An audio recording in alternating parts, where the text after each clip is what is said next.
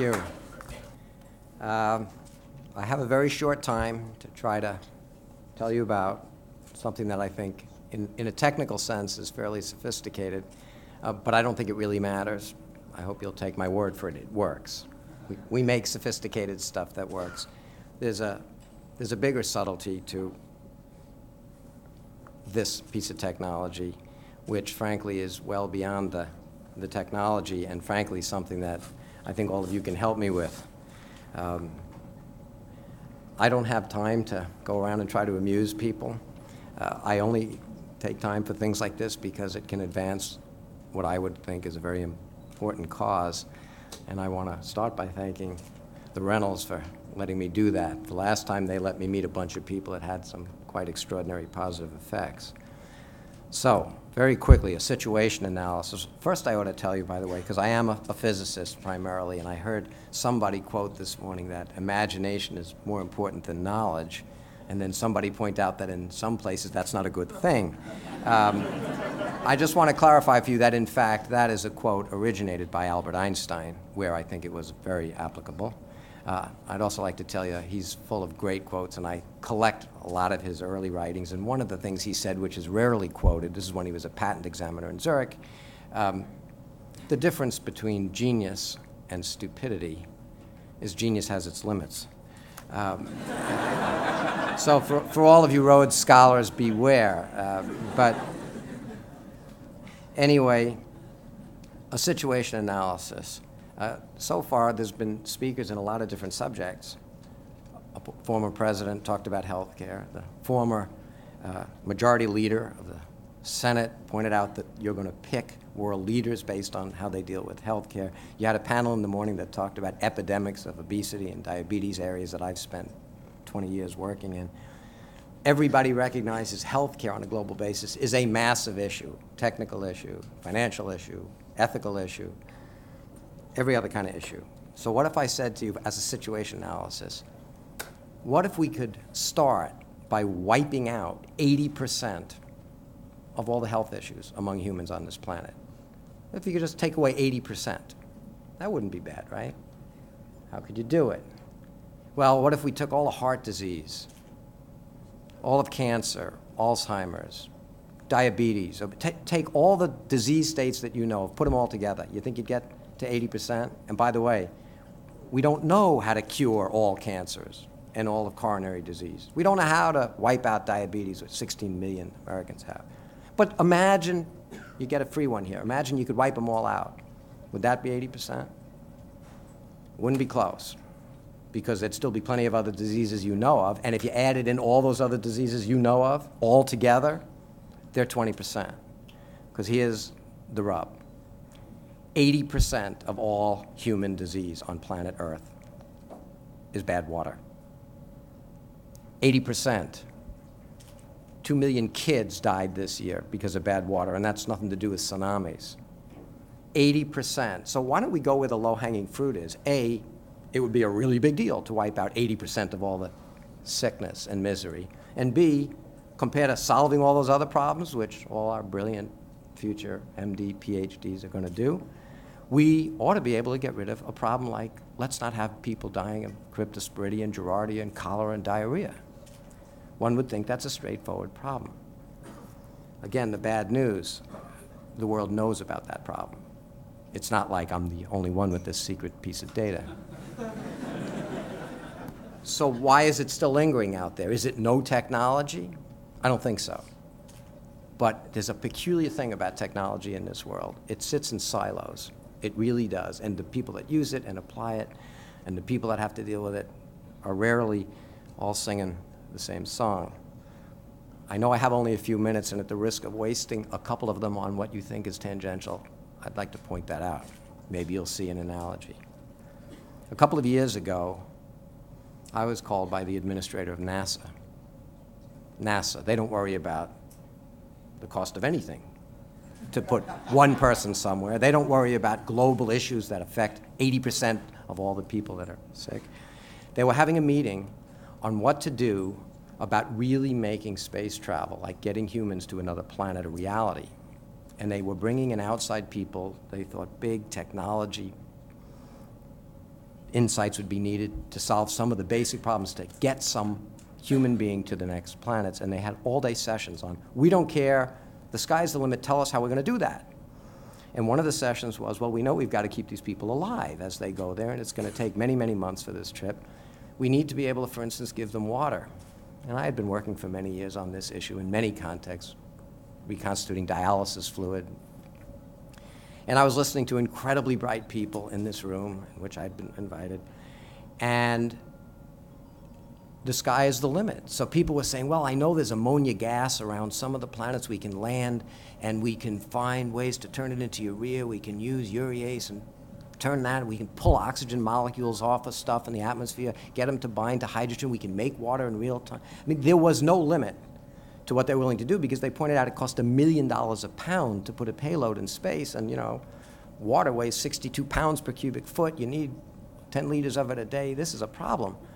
How are we going to do that? Well, we, we're going to stop on the moon and generate water there, manufacture it, because then to move it to these other places would be easier. And again, all these shuttle, everything made sense. Everything was legal. They finally asked me what I thought, and I said, if getting the water from, for instance, the moon to Mars is going to be a real problem, I think what we should do is just cut a deal with the guy that has the Starbucks uh, uh, concession for the moon. We'll go buy, even at four bucks a cup, we can buy the water from this guy on the moon, put it in a spaceship, and then go, because four bucks is way cheaper than a million dollars a pound. Uh, so some of you laugh at that. Why are you laughing? It would be cheaper, right? That was a perfectly logical statement. If you could take the water that's up there in the Starbucks, and it would make sense, right? The reason you laugh is there's a problem, but it's not a technical problem, it's a context problem. You sort of understand, Dean, you idiot, if there really was a Starbucks already on the moon, we probably wouldn't have to deal with this problem at all, right? And it's so absurd, it's funny. The way we deal with global health is more absurd than that for exactly that reason. It isn't the technology. For 60 years, pretty big organizations have been trying to solve this problem and they come up with brilliant solutions. Well, if you take shallow water in Africa, it's mostly on the surface, and what people are dying of is organic stuff, Cryptosporidia, Giardia. A little bit of chlorine in that stuff will solve the problem. And it's cheap.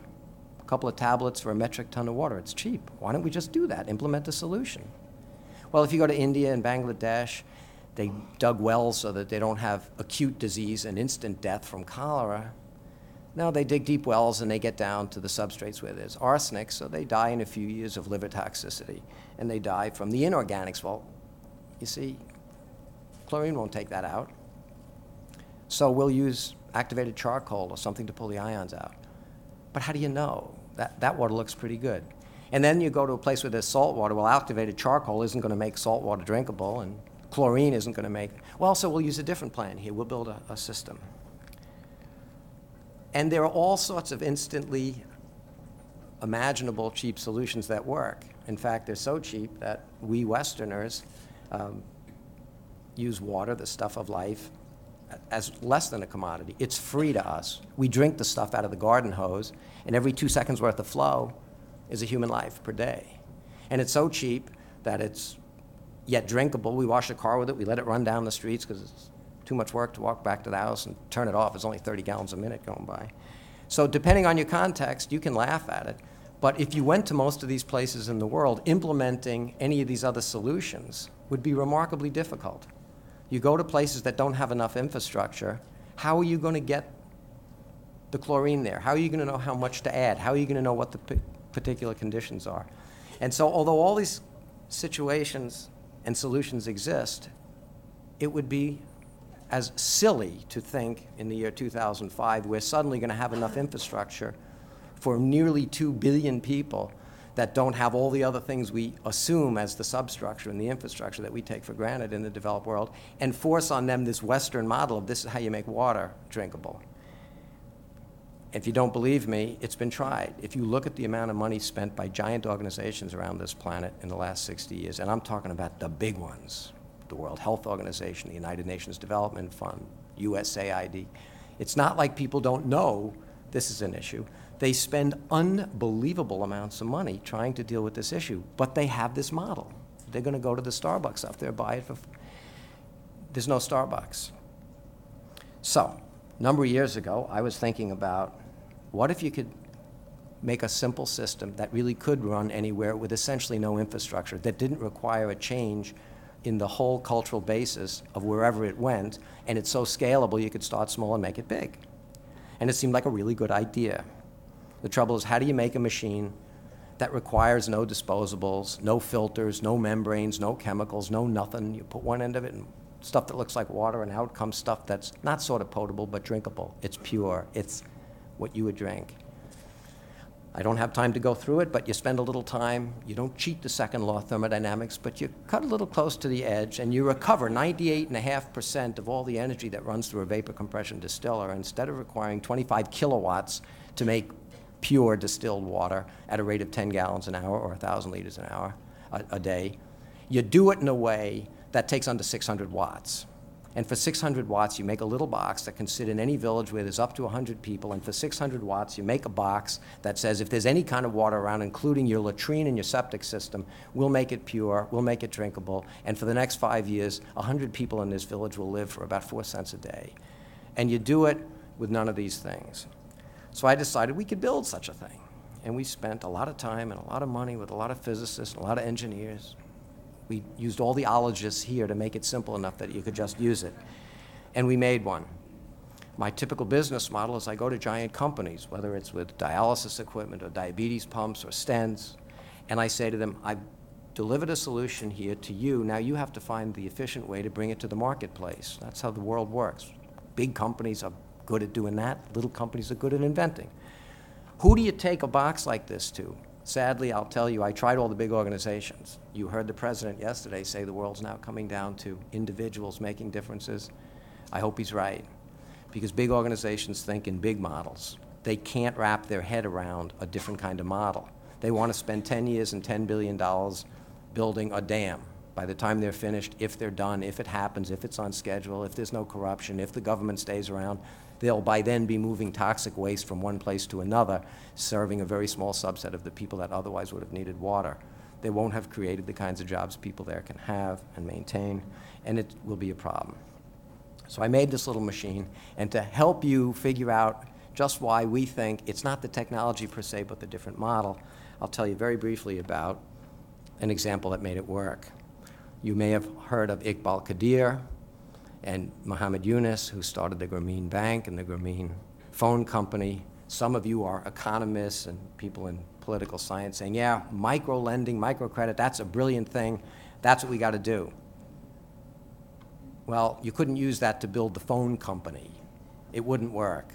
And others of you can think about all sorts of neat technology like how to do packet switching and make microwave cell phones work. Well, that would be great, but the, develop, the developing world can't afford it the magic of Muhammad Yunus and Iqbal was they said, let's take technology, and because of what it is, if we now can make $25 microloans to people, we can go to Bangladesh, and instead of watching another 50 years go by, waiting for an infrastructure that'll build the Ma Bell or some giant government-run phone company, we'll let them start standing on the shoulders of 100 years of technology. We'll make microloans to people, and we'll make communications a point of use concept.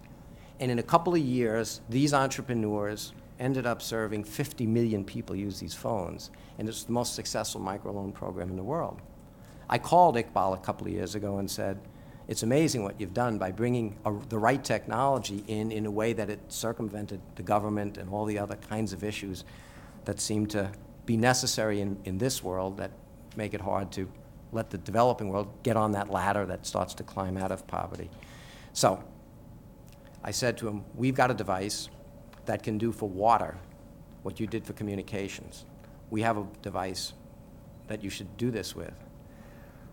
He took two of our devices, our electrical devices, went, took a sabbatical. From the sabbatical he took to go to Harvard and teach, or to the Kennedy School. He went back a few months ago to Bangladesh with two of our generator systems. We're running two villages on it now, and we're hoping to figure out a plan the technology you can take for granted. It's not our state of technology. It's our state of mind. Where do we put our priorities?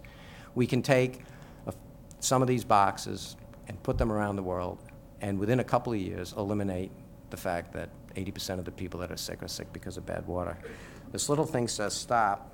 to show you very quickly, I'll get to a slide we made, which hopefully you'll get to taste the water. You're welcome to come up and do that here. But to, to understand how this machine works, if they can show this slide, not that, that's a piece of news you know. That's a, what are you going to do with that? Does that need chlorine? Does it need some other kind of filter? Does it need osmosis membrane? Is it brackish?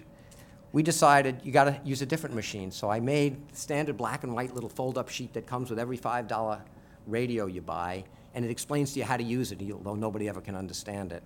So the next slide, this is our instruction manual.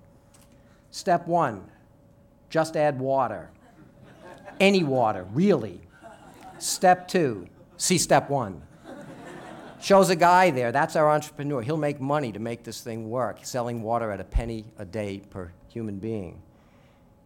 What's not required, because that's the big deal. What's not required are environmental engineers, civil engineers, or any engineers, pipelines, pretreatment systems, delivery systems, any municipal systems, epidemiologists, hydrogeologists, microbiologists, anyologists, osmosis membranes, activated charcoal, chemical additives, any consumables.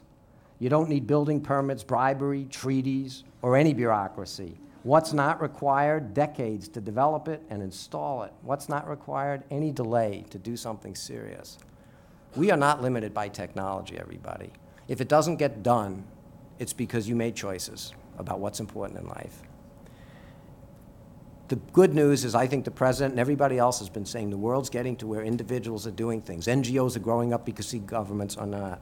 That's the good news. You're all empowered. And you particularly are the rarest people in the world. Think about it. There are 6.3 billion people out there. How many people are Gates Scholars and Rhodes? Look at the number of people in this room. You're rarer than people that win million dollar lotteries. You have an obligation because you have all this resource and all this power. Your obligation is to give back, to figure out how to make a difference. And if it's now true, which it is, that individuals can make the difference, if it doesn't happen, go home and look in the mirror. And you'll know why we let the world get the way it is, because it, it didn't happen by accident. The last quote I'll give you is also Einstein on that subject, vaguely. He said, because you can all do analysis, a penny's too much. It's not. It's the system that has to work. But Einstein said, not everything that's countable, that's for you business majors, not everything that's countable counts, and not everything that counts is countable. You have to make judgments. You have to have some courage. And you have to do things differently if you expect the world to change. Thank you.